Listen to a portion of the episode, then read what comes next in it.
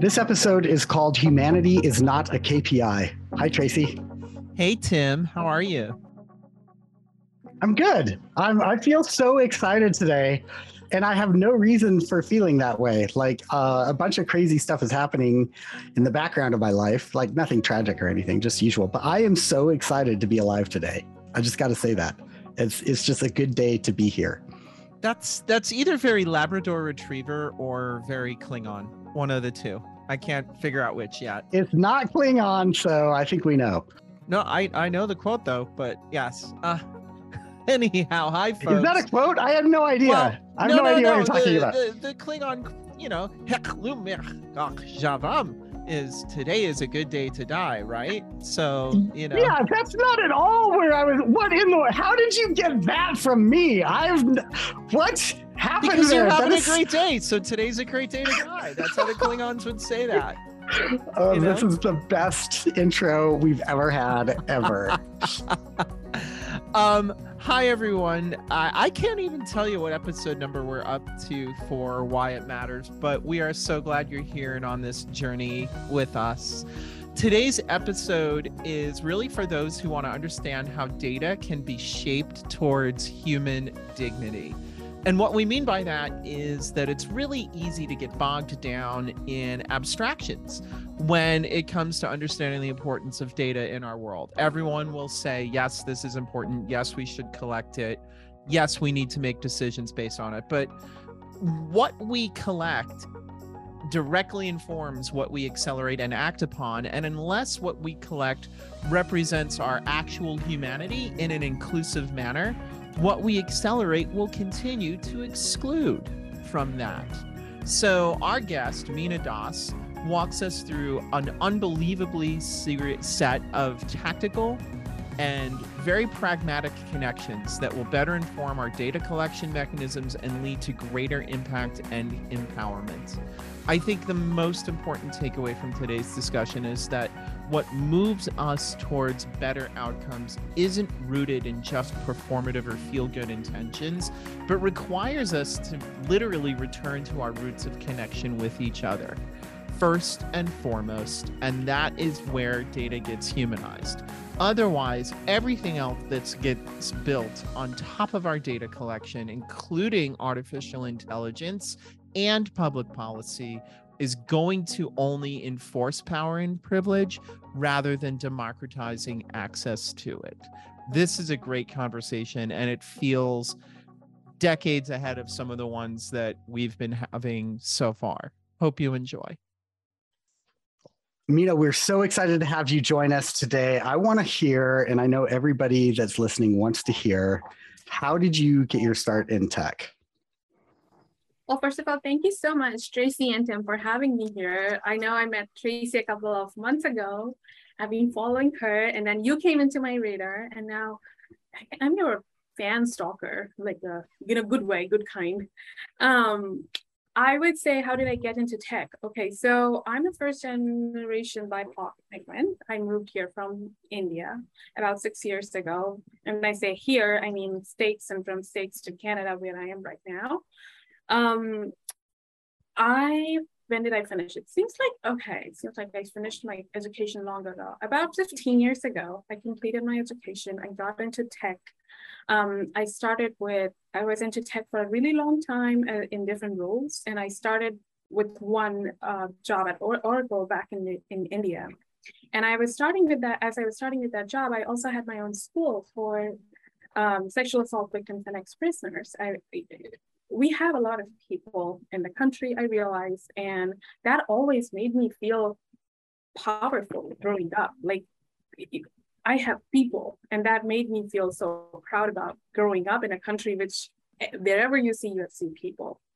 And I started this initiative so I could share everything I have been learning about computers and technology to people who didn't feel like there wasn't enough in their life, which I wanted to change. They they they were full of potential, and if only I could show them how wonderful they were, and I started to do that. And at some point, I realized, well, I am not going to be able to sustain this school because one, my pay in a early tech job doesn't give me enough, and two, I don't understand anything about what fundraising is. I don't think I understood that term. It just felt like you need a lot of corporate sponsorship at some point just to sustain something um, that kind of made me realize, okay, I want to learn more eh, and then earn more, bring it back and start back my school. So I moved to States about six years ago. I moved to Florida. I picked a place which has lizards and alligators, everything that I'm scared of. And I picked the perfect place for myself. And um, I started to go to school there, finish my schooling around analytics. This was more specialization in analytics. I was still in the tech, got got out of the school, got into job with in the still in the tech in with Microsoft in Seattle. Um, I started working there a few months into it, and I lost my I, I got into an accident and I lost my teeth. Um, I couldn't speak for three months, and this is kind of implants, and there was nothing in it for a long time. And then this is when I realized, okay, tech is really not for me. As much as I love the tech, tech, I don't really love the culture uh, I'm being part of. And so I wanted something different. And I started to explore what that different looks like. Nonprofit consulting, I was fortunate came to my came to my radar. I started to, to work for different nonprofits. Uh, I would say for five years up until last year. And that's when I realized as much as I love the tech, as much as I love the nonprofits, which is good, I was slowly realizing what I need in my life what I was missing was the data that I was working with. It never showed anybody who talked like me or or looked like me. And there will always be like 15 different tabs on Excel spreadsheet, with the first one being the most priority, everybody getting attention. The more you go towards the right, it just changes. And and that was even when an organization is whether or not they are in a campaign or not, whether or not it's for major gifts or not, or just it was something becoming like a trend and that bothered me. So I moved into creating the master data. So I got into tech because I was really passionate, I would say about tech and people. Eventually I moved to a place where I could find out what is about that data. Let's figure that out. Like why is everybody so crazy about data, but only in a one single way. So that's what I'm exploring through my work these days. I mean, that's so incredible. It feels like you've just been refining. It's not like you've abandoned anything. All you've done is figure out how to be more direct with you know what you are pursuing. What can i ask what part of india? Uh, i love india. I miss it. Um, i haven't been back for a couple years but i really love india. So what part of india are you from? Um, okay. So this is fun but when you say miss it, I want to know when did you, how did you, did you travel up to that country? I did. Now, here's the thing I've done international travel before where I got to like go to neighborhoods uh, especially neighborhoods of poverty where I was helping to plant teams like way back in my history. So I felt like I really got a good taste of, of those countries. And when people ask, you know, about India, um, I have a couple of friends there where I got to actually go and see their houses and homes. And to me, that's what really it means to be in a country. But mostly I saw India through five star hotels and tourist spots, which I don't really consider seeing that much of India. So it really has been like a couple of really close friends that I, have known um, and have visited their homes. That that to me. So that was in uh, Noida and that was in Kerala. Uh, and and then also um, a little bit of Sri Lanka, which mm-hmm. um, you know, obviously a different country, but still similar feel. And since it was in the same friend group, you know, feels similar. Well, now you have one more friend from the country. So you, if you're ever planning to visit again, um, I grew up in all. I would say like I grew up in 20 different cities of the country. I, when I was growing up, my dad used to move a lot, like every two years he used to move. I remember first time when I was at an age where I could understand we are now moving again from school. I didn't speak to him for three days. I was so angry that I have to move to another place. I'm a kid who does cannot make easily so many friends. I'm a shy kid. Why do you have to move me so much? And I think I was in grade fifth, fourth, third or fourth, maybe, I don't know. And uh, that was something but now when I look back, I am really grateful for that experience to happen, to move through different 20 different cities as I was growing up, even though we I didn't have a cell phone, I didn't have a, a separate phone to talk to my friends or have Facebook. But what it meant was I was dealing with different cultures.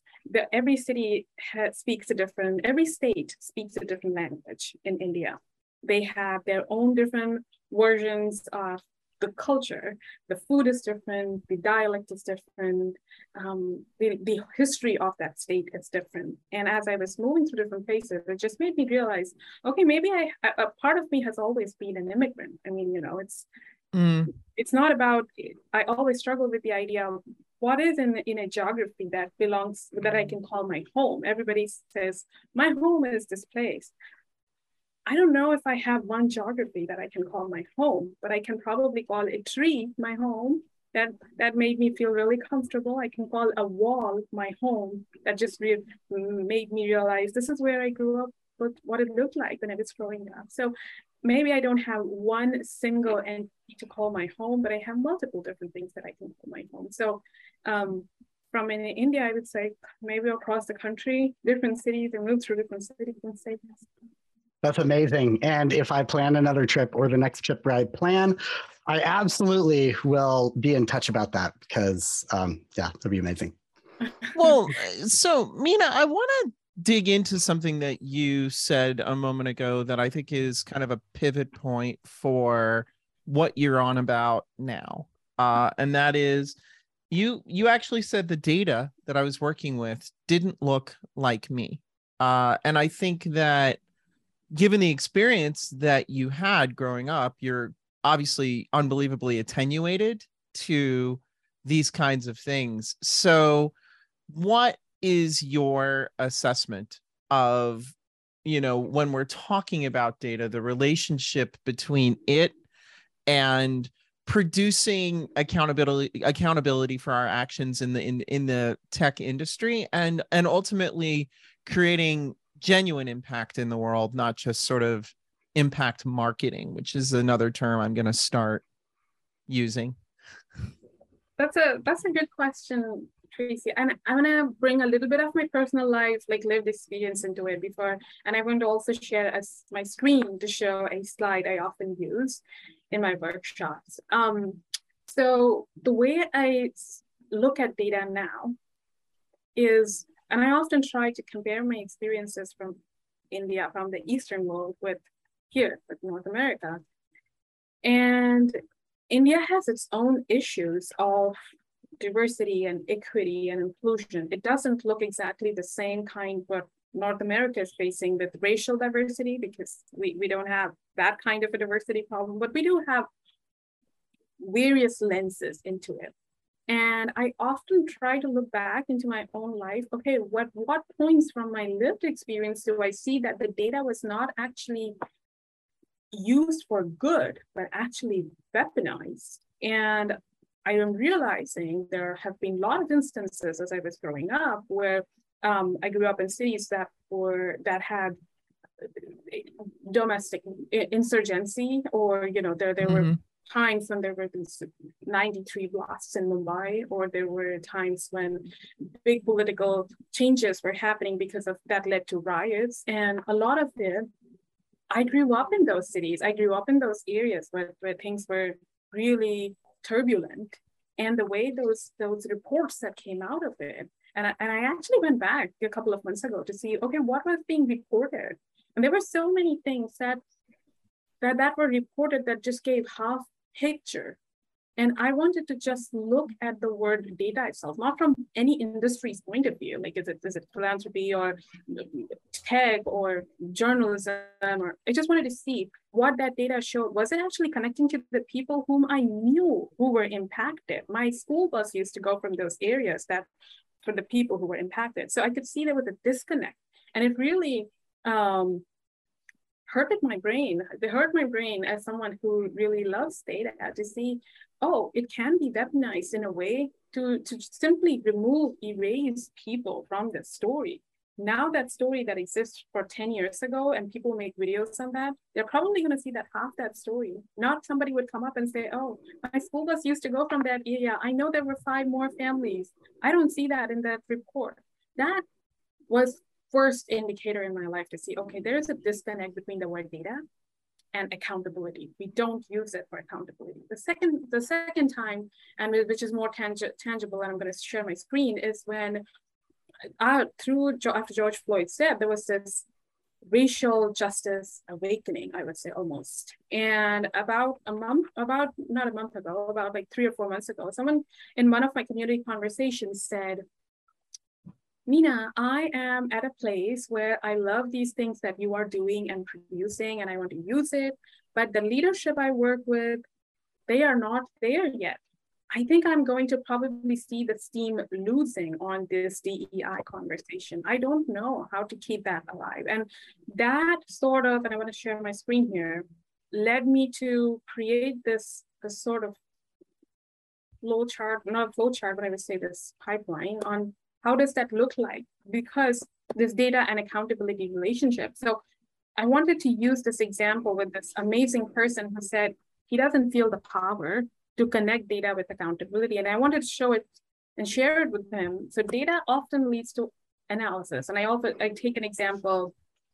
Say you want to um, look at the first generation immigrants in your city and the city's looking at the data. They will probably do some analysis. They will create some charts, some visuals that will lead to knowledge that, okay, this number of first generation immigrants, they are not matched with correct number of opportunities or relevant opportunities for their education. Giving an example, how we are up to the knowledge phase that like takes the city decides, it makes it some decisions that, okay, we need to create some policies on how we can better serve the first generation immigrants who are coming from different countries with different access barriers that leads to some actions on city's part. And then they decide, okay, now we need to, to do this. We have a policy, let's keep it into an action. That creates an impact. Probably not every family or every individual who's coming from a different country is going to be matched with the relevant opportunity, but something shows up, you know, something, the gap starts covering up. And that creates an accountability. So if the city promised, okay, we are going to be helping 15,000 families in acclimating with the city by the next in the next three years, that's a data point. That's not just a data point. That's a data point that can all the way gives me the power to go back and ask the city, where are you now? What is the gap that that led you to not serving 15,000 families as you promised. So there is a very real connection between data and accountability. And every time someone says, I feel like the steam is losing between this DEI conversation, especially in arts, uh, um, human services and arts and culture organizations, I say, pull up all the data you can and start asking questions because there is a very real connection between data and accountability. And you are not alone in feeling that.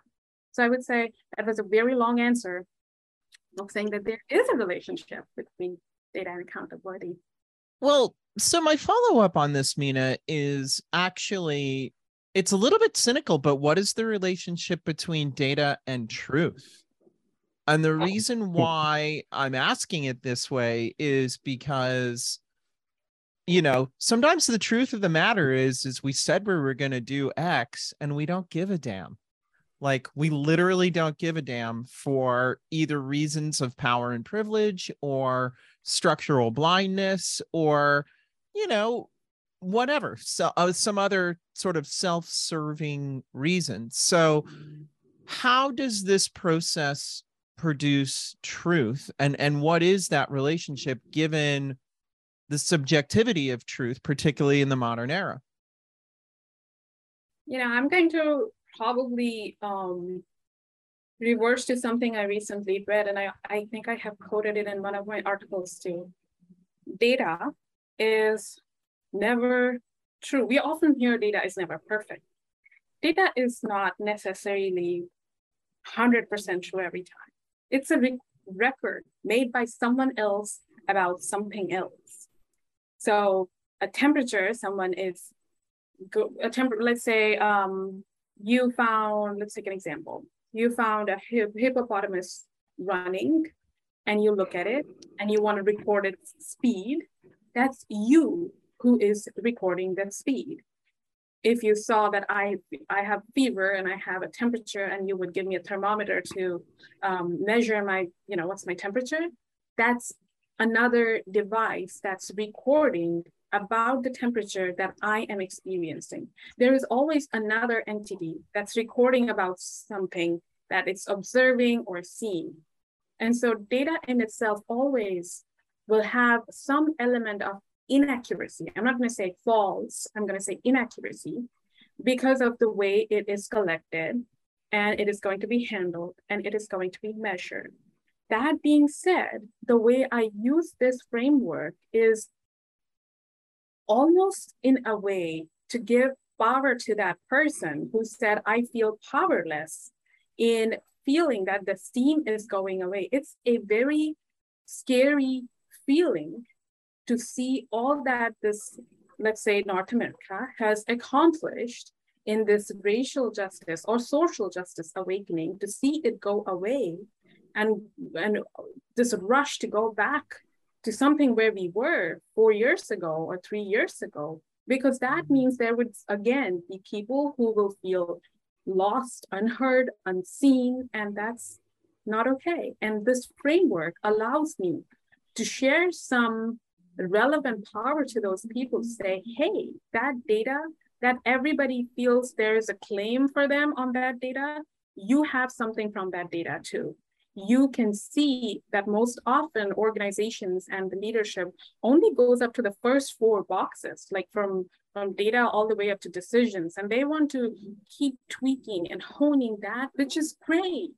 But what often it misses is you feeling powerless, but you do have, if you go beyond those first four boxes, if you go all the way up to seeing the impact, all the way up to seeing and connecting the accountability with that data. So I would say the, the element of truth or the element of, I would say, not truth, but maybe power comes from the fact that going beyond those four boxes.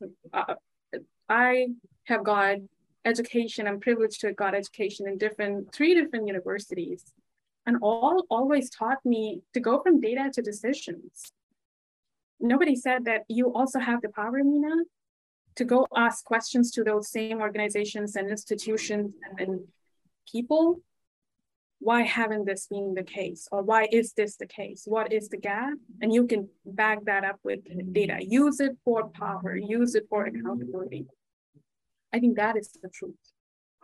But that's amazing. And just because there are listeners that won't see the model that we're talking about here, I want to just say what we are looking at. And Mina, you offer a workshop on this, right? Um, do you want to give a shameless plug? Because I want to see as many people in that workshop as can possibly get there. So where would they find this this work to engage with you? Absolutely. Thanks for offering me the chance to do a shameless plug. I would be happy to do that. Um, I have a school, virtual school called Data is for Everyone. That's the name of the school. Um, it is available on, you can search it on Google, you can search it on my website. I tried, I only use the LinkedIn. That's sort of my virtual home. So you can find me there sitting on the window, saying hi to you, waving to you with all my updated information on the profile. So it has the links um, to the workshop. And I would welcome anyone who's interested. I'm often asked, and I, I, I kind of contemplate myself, who is the right person and I should be pitching this this shameless plug about. And I think at this point, I believe it's about everybody. We all are constantly being collected in the form of data through our mobile devices, through, our, through the internet, through our work, through in our personal life. So if we all claim to have some form, something to do with the data, about us, through us, with us, then why not learn about data collection and visualization in a different way? And so anybody is welcome in these workshops. If so if you're curious about this conversation, this is for you. Like I love the name Data's for Everyone. And um, if you're if you're curious about it, then uh, it's absolutely for you. And could you pull that model back up for just one second? Um, Mina talked about four boxes um, and I just want to talk. There are eight boxes on this model. Sorry, seven boxes on this model, and uh, it's basically just a chain that goes data, then information, then knowledge. Which, by the way, is a central part of human stack work right there. And I love how you've taken it further than what we've done with that. So knowledge then goes to decisions. Decisions go to actions. Actions go to impact, and impact goes to accountability. And so there's a there's a flow in this model, and we will put a picture of this in the show notes. Um, there's a flow in this model that goes from data all the way up to accountability and intersects the way that we look at data, the way we describe it, the way we act on it, the way we decide things on it. And um, I, what I love about this model is that I've done all of our work around how to access data for backend systems. And I think that's really important. That's the focus of the human stack is how we help organizations drive their technology. What you've done though is when you say accountability, you're talking about societal accountability, bringing awareness and responsibility to past claims through the use of data. I just think that is so powerful but there is a there's a fundamental assumption here that you've talked about before which is accuracy and i'm intentionally saying accuracy not truth although that is wildly interesting about the com, you know the conversation around philosophy of truth and accuracy but what i can say is the more the the more accurate nonprofits can depict through data their actions and impacts the better that society can actually go to hold uh, hold decision makers and impact makers accountable for the actions they have or have not taken. And I think it's a missing piece of this is that nonprofits, especially who are doing a lot of the social sector work and hold the keys to what's actually happening in impact, are struggling so much to just collect data for their own usage. It's just inconceivable that they would be collecting data that would go to the next step on creating societal accountability with that data. So there, I, I just want to say there is actually, in some ways, a disincentive for decision makers to see that data actually get collected well. Uh, and and that that is troubling and should be concerning to all of us because it just is harder to hold people accountable if you don't have accurate data to fall back on.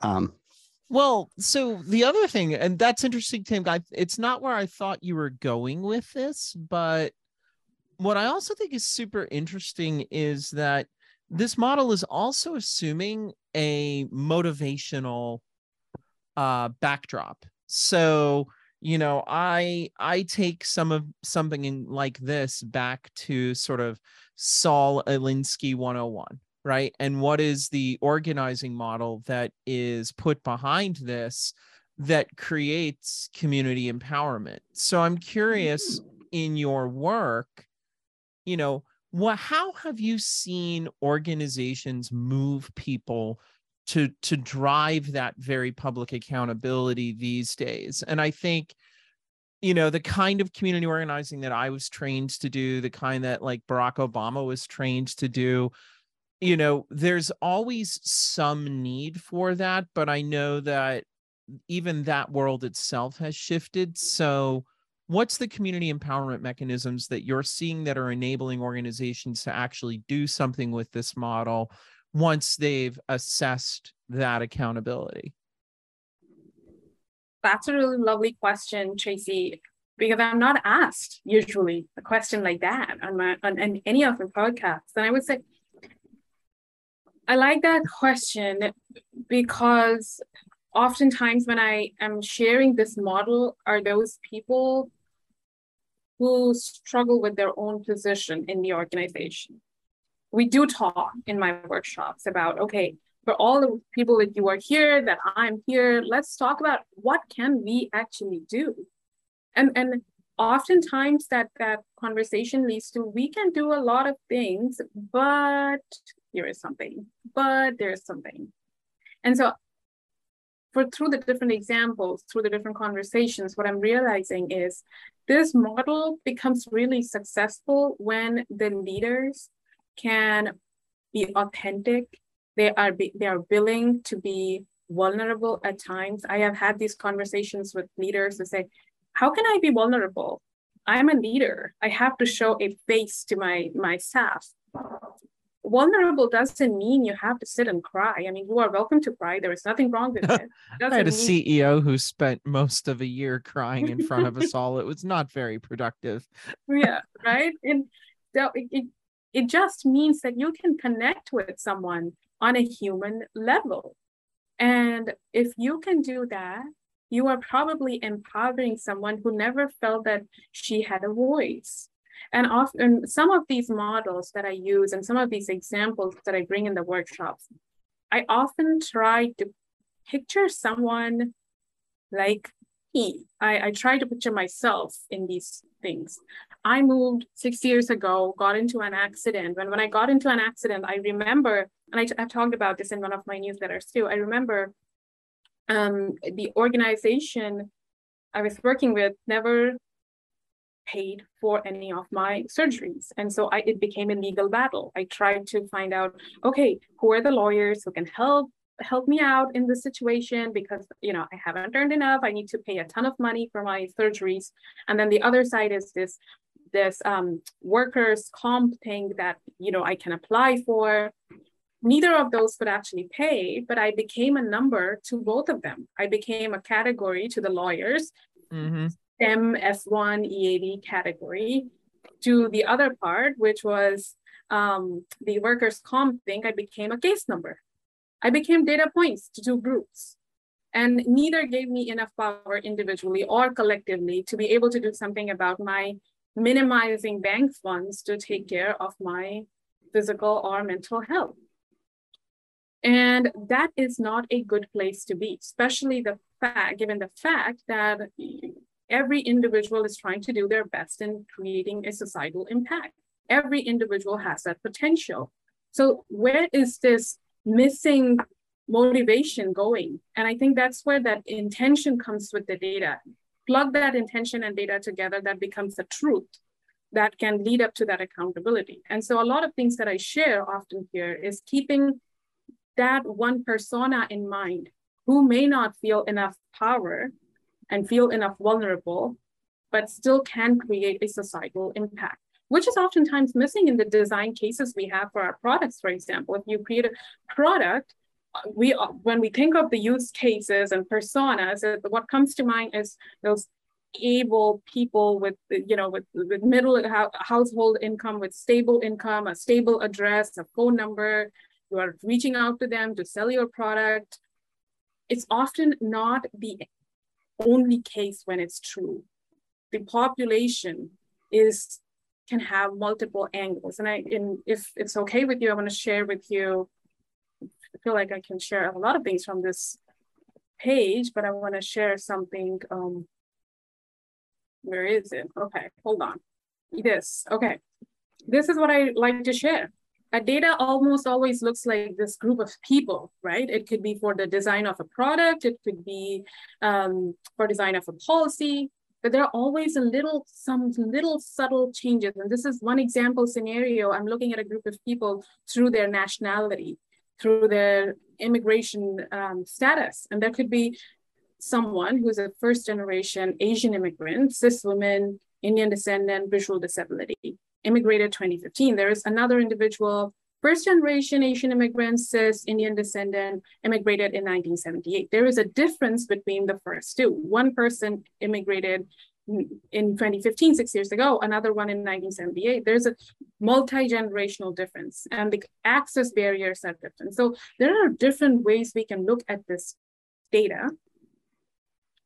And I think that is where we I kind of go back to my my model. But the I'm realizing I gave a very long answer, so I'm gonna probably stop sharing my screen and give you both a chance. That's amazing. I I appreciate so much how you humanize all of this, um, and we'll put that graphic uh, on the on the show notes as well. I just think that it's so it's so hard in technology to get this down to a level where it feels like you're actually where it's personalized and it's human. Um, so I, I just love that you're doing that. Um, I'm deciding between two questions here that I've got, and I think I'm going to go with um, I'm going to go with uh, part of my work, which has been thinking through, you know, the tech stack and the human stack, and thinking about how important that is. A parallel that I'm hearing in your work that I feel like I stumbled into just a like a month ago, and it's been really impactful for the way I think about it, is that in the tech stack, it's a big calculator. It's all zeros and ones. It doesn't matter if you're having a bad day. Doesn't matter, you know, what ethnicity you are. You code, and that code becomes part of a calculation. That calculation boils down to zeros and ones. On the tech stack, it is all true and false, accuracy, you know, nested if-then statements, you know, a mile long that that basically returns constant calculations of yes, no, but it's all binary to zeros and ones, true or false. Uh, and and it's important. That's not bad. That's the way it works. That binary is actually fundamental to the code, and um, and God help us if it ever like hit gray area and turned into a spectrum, right? Like that would just not work at all. On the human stack, I've thought that, okay, there's no binary, but I actually started to realize emotions really are binary. Things just boil down like it, yeah, I've spent so much time in therapy trying to get out of black and white thinking and you know all yes or no thinking. And and i think that our emotions have fundamentally just this divider of it's good or it's bad. And for humans on the human stack i would say the binary is in or out. Do I belong or not to whatever group in whatever calculation you're trying to make that apply? So as I look at your, as I look at that, uh, that graphic that you just pulled up, on the one hand, it's really important to know there's actually something really important about being able to count accurately, you know, how many of what things there are. That analysis and being able to do that is actually a societal important good thing to be able to just accurately count things. Independent of that, on the human stack, I would say that there are ways that that includes and ways that that discludes. And all of that gets mixed up into tech stack if we don't separate it out and say there's two, at least two things going on here. And when you, what you were feeling when you just became a case number like it's important to have a case number. Like systems that don't have them are way worse if you don't have a case number, right? Like I've been in those systems where it's all organic or whatever. It is bad. Like that is yeah. not better. FedEx, but, if you're listening, I'm still waiting for my $11.50 back. So thanks. There Speaking of systems and case numbers, there, that's there only been a right. month or two you know. And my point on that though is that you felt non-included in two different systems, like you were out. And and that symbolically came to mean you were out with the company that you were employed by as well. And that I think is a missing piece that you're like I, I hear it over and over in the way that you're talking about this that we actually need to start seeing data that creates belonging and inclusion um, and and yet at the same time that we do have to have a tech stack that is calculating all of the zeros and ones on that there's no question here. I'm just making a long observation and pretended it was a question. So, uh, well, I, I, guess I'm curious what you think I'm about actually, that, obviously. But I want to append something to that, Tim, because you're both picking at something that I think is super important. And uh, honestly, it took me until now to to see, um, and that is you know, I I will be one of the first people who will raise my hand and say, yes, the work that we need to do in IT at all levels, but especially at the executive level, needs to be more inclusive. It needs to be more humanized. It needs to meet organizations and businesses and communities where it's at. I believe in all of that. Those are now values, not just sort of outcomes of processes that I know are derived from longitudinal study um, and frankly, personal experience as well, right? But I think the thing that connects both of your work structures together around this is the idea of esteem. Um, and and you know what you're actually producing to some degree is better self-esteem for the individuals and for the businesses and for the communities that are utilizing tools and systems or trying to make a change in tools and systems. And, you know, I can only say from my own self experience, like if I have high self esteem and shitty technology, I'll just keep hammering on it until it works. But if I have low self esteem and the best technology on earth, I'm not going to give a damn. I'm just not. So that's what I want to add as a caveat, Tim, is that what I'm seeing is the connection between both of your systems of work is a building of esteem around the things that are supposed to empower us. Actually, I like that. I mean, and my mind is going, you are right. If you said low self-esteem and high self-esteem, the example that you gave, Tracy, is, I think this is where I am trying to bring that human-centric AI. One of the workshops that I'm trying to do, right, build right now is about human-centric AI workshop. And to connect both of your points, Tim and Tracy, we we came from the world of zero and ones, like from the 90s and 2000s when computers became a thing, systems became a thing. And now we are with more and more algorithms and machine learning and AI around us, surrounding us we are quickly getting back into those world of zeros and ones. We are trying to live in those world of zeros and ones, or rather, rather we are already living in the world of zeros and ones, whether or not we want or not, we acknowledge or not, we understand or not, we are already living in zeros and ones in some algorithm, in some AI, in some application on our phones and desktops. And to that point of then esteem building with turning it with technology, I'm going to say you're saying esteem leads to whether or not it's a good technology, your esteem impacts the technology. I'm thinking, what if the technology leads you to feel low or high self esteem? What if that technology excludes you or includes you or makes you feel belonging in a place where it enables you enough to feel good about yourself, to feel that you have some power, you have some say, you are not unseen, you are not unheard, if you have if you go through troubles you have the help you have the access needs taken care of. Technology has a lot of power. We are moving into that direction. Ai is part of it. And it's time we start questioning how do we to live in those worlds of zeros and ones. I man i i love that as a conclusion. I think that's really important. I'm going to say something and then we're going to dive into ai because i think that's so uh, that's something that you're talking about in a way others aren't. So, the one thing I want to say is that there's a lot of shame around not being able to use technology appropriately. That's for another conversation that I can't wait to have with you, Mina. Let's talk about AI.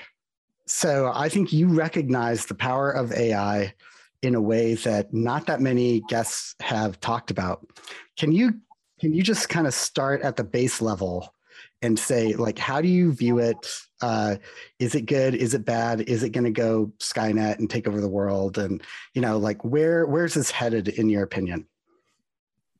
Well i would say a couple of things have come to my mind. One is whether or not how we feel about it we are moving towards ai there are more and more applications that are constantly claiming that they can personalize things for you and enter something and I can predict things for you and I can suggest things for you. And I am realizing who has created some algorithms myself in my past work. I have worked with these data extensively, I'm, I'm realizing that I am not a big fan of the way AI is handled. It's not a big surprise after someone who has heard for 45 minutes me talking about data. It's not a big surprise that I'm not a big fan. For example, um, and I often talk about this, is Netflix. It has the recommendation system. It gives, there's nothing against, I, I don't have anything against Netflix. I love that platform and watching Bridgerton once again right now. But um, I never used to watch Korean dramas or Turkish dramas. I'm giving an example. I don't I speak a lot of languages, Indian languages, but I don't speak Korean or I don't speak Turkish. And I am watching those dramas on Netflix. It didn't come because of my recommendation systems. I was talking to somebody, I really got into those dramas, I searched for them, they started to come up, I started to like it. So there is an element of unknown in everything, the way we are dealing with the systems around us. If we don't keep that curiosity on to go explore something outside of what has been recommended to me, what has been personalized for me, I think we are limiting ourselves. I would never get to that Korean dramas, which I'm absolutely a fan of now. And I had to create a separate profile for my partner because he no longer wants me to mess up his recommendation. But it's absolutely necessary for us to learn first to engage with a system with curiosity and intention before we jump to creating recommendation systems. That's the problem of AI. It wants I wouldn't say it's a problem of AI. It's a problem of those who can't talk about AI, who push that AI, because it's AI is just a technology. You know, it's it's me who is creating an algorithm for you. Now, how I am presenting it to you, and how I'm talking about it to you, and how I'm making sure that you use that algorithm, there is a responsibility in how we use that AI in that case. And so this is what I'm trying to bring through AI. I don't want to talk about what regression means and what support vector machine means and what logistic regression means. I want to talk about what does it mean when you have an algorithm sitting in front of you and now what do you do with it? How do you make sure that you are asking the right questions to engage with that system before you start taking advantage of its claim saying it can make you very efficient, very fast, very optimal, predict things for you, which is great. But I want to first learn how to engage with you before I can start learning what can you predict for me. Well, I think the point you're making is something that keeps me awake at night. And that is, you know, if I hear what you're saying correctly, you know, my fear, my personal fear, is that what we call artificial intelligence is just nothing but rapid aggregated pattern matching. And I think, you know, the entire premise of this conversation is you can't do that because it dehumanizes the very people that you built the thing to serve in the first place. And the notion of curiosity is to me the hallmark of what actually makes something intelligent. Um, folks who've followed this podcast for a while know I've I've written a book and that's one of the premises of what happens in that book is that everything that we call artificial intelligence stops at one point or another and says what's next? I I need more I need more patterns to match right? And what actually becomes you know in the book something greater than that is something that expresses its own intrinsic curiosity. Uh, and, you know, therefore, the mechanism that needs to be built into all of these things is that curiosity mechanism. Because if you just do advanced pattern matching at scale, we already know the outcome. The outcome's January 6th. There you go. That was the outcome advanced pattern matching at scale, continued isolation of observers, and ultimately zero curiosity about what was going on in the real world.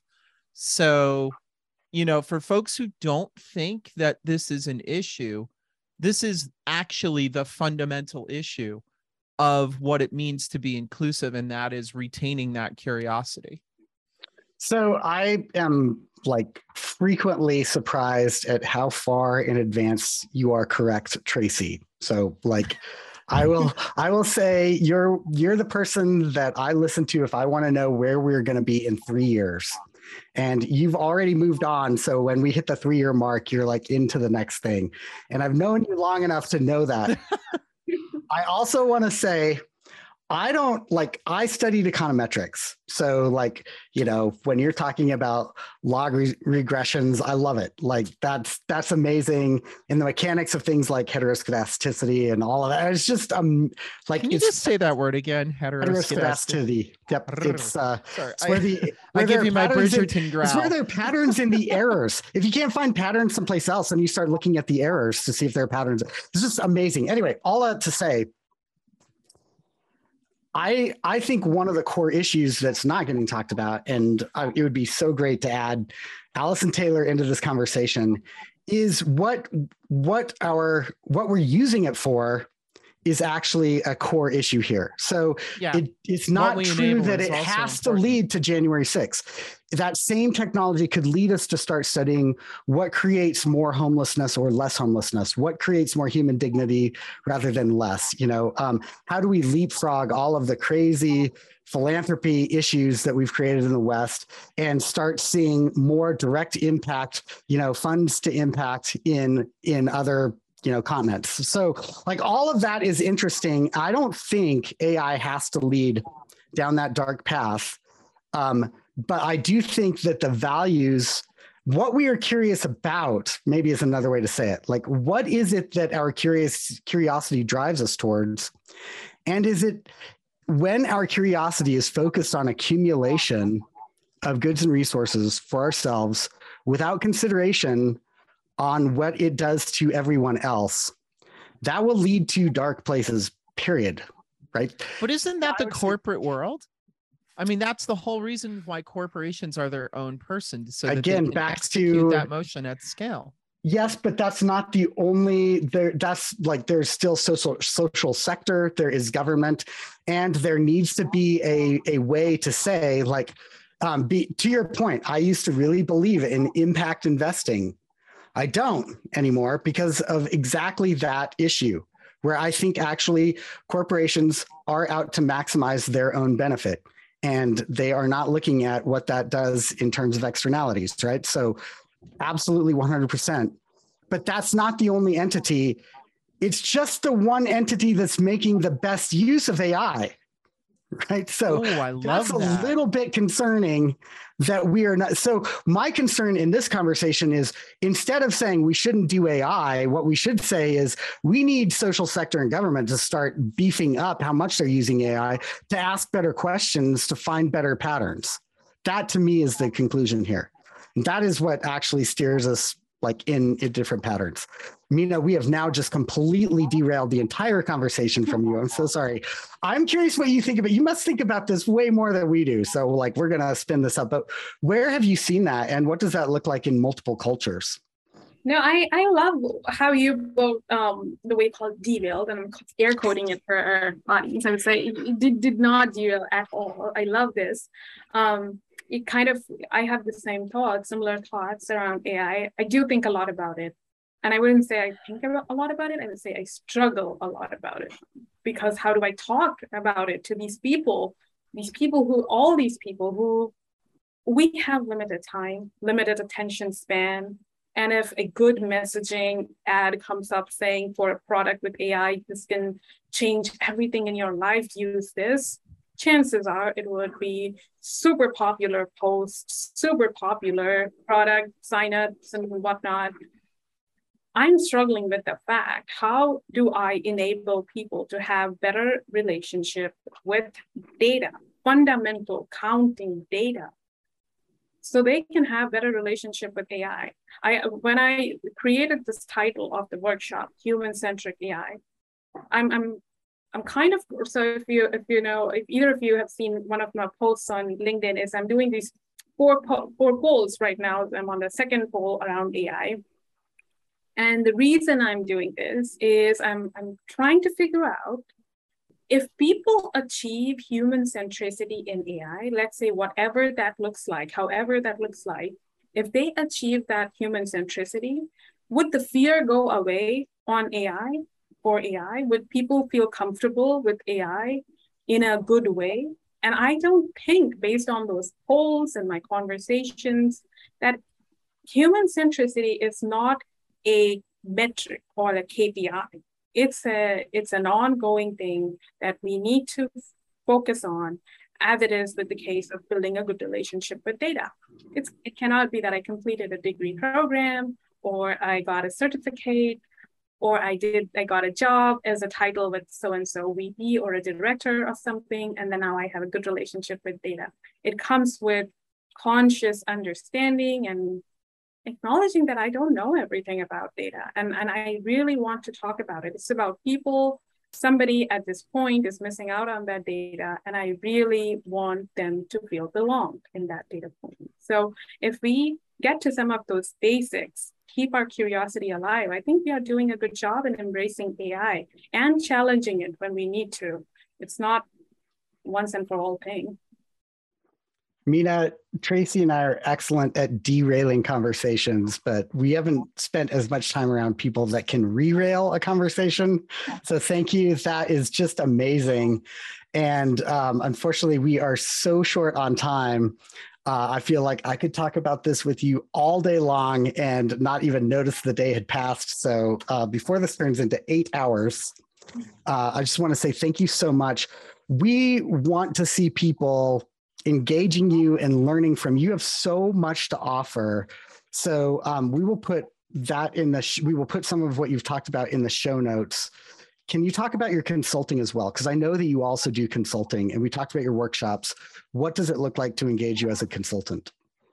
Um, so consulting wise i work with nonprofits in as an analytics advisory capacity so helping them to set up their shop and, and analytics and again, going back to like, how can I help them build better relationship with data?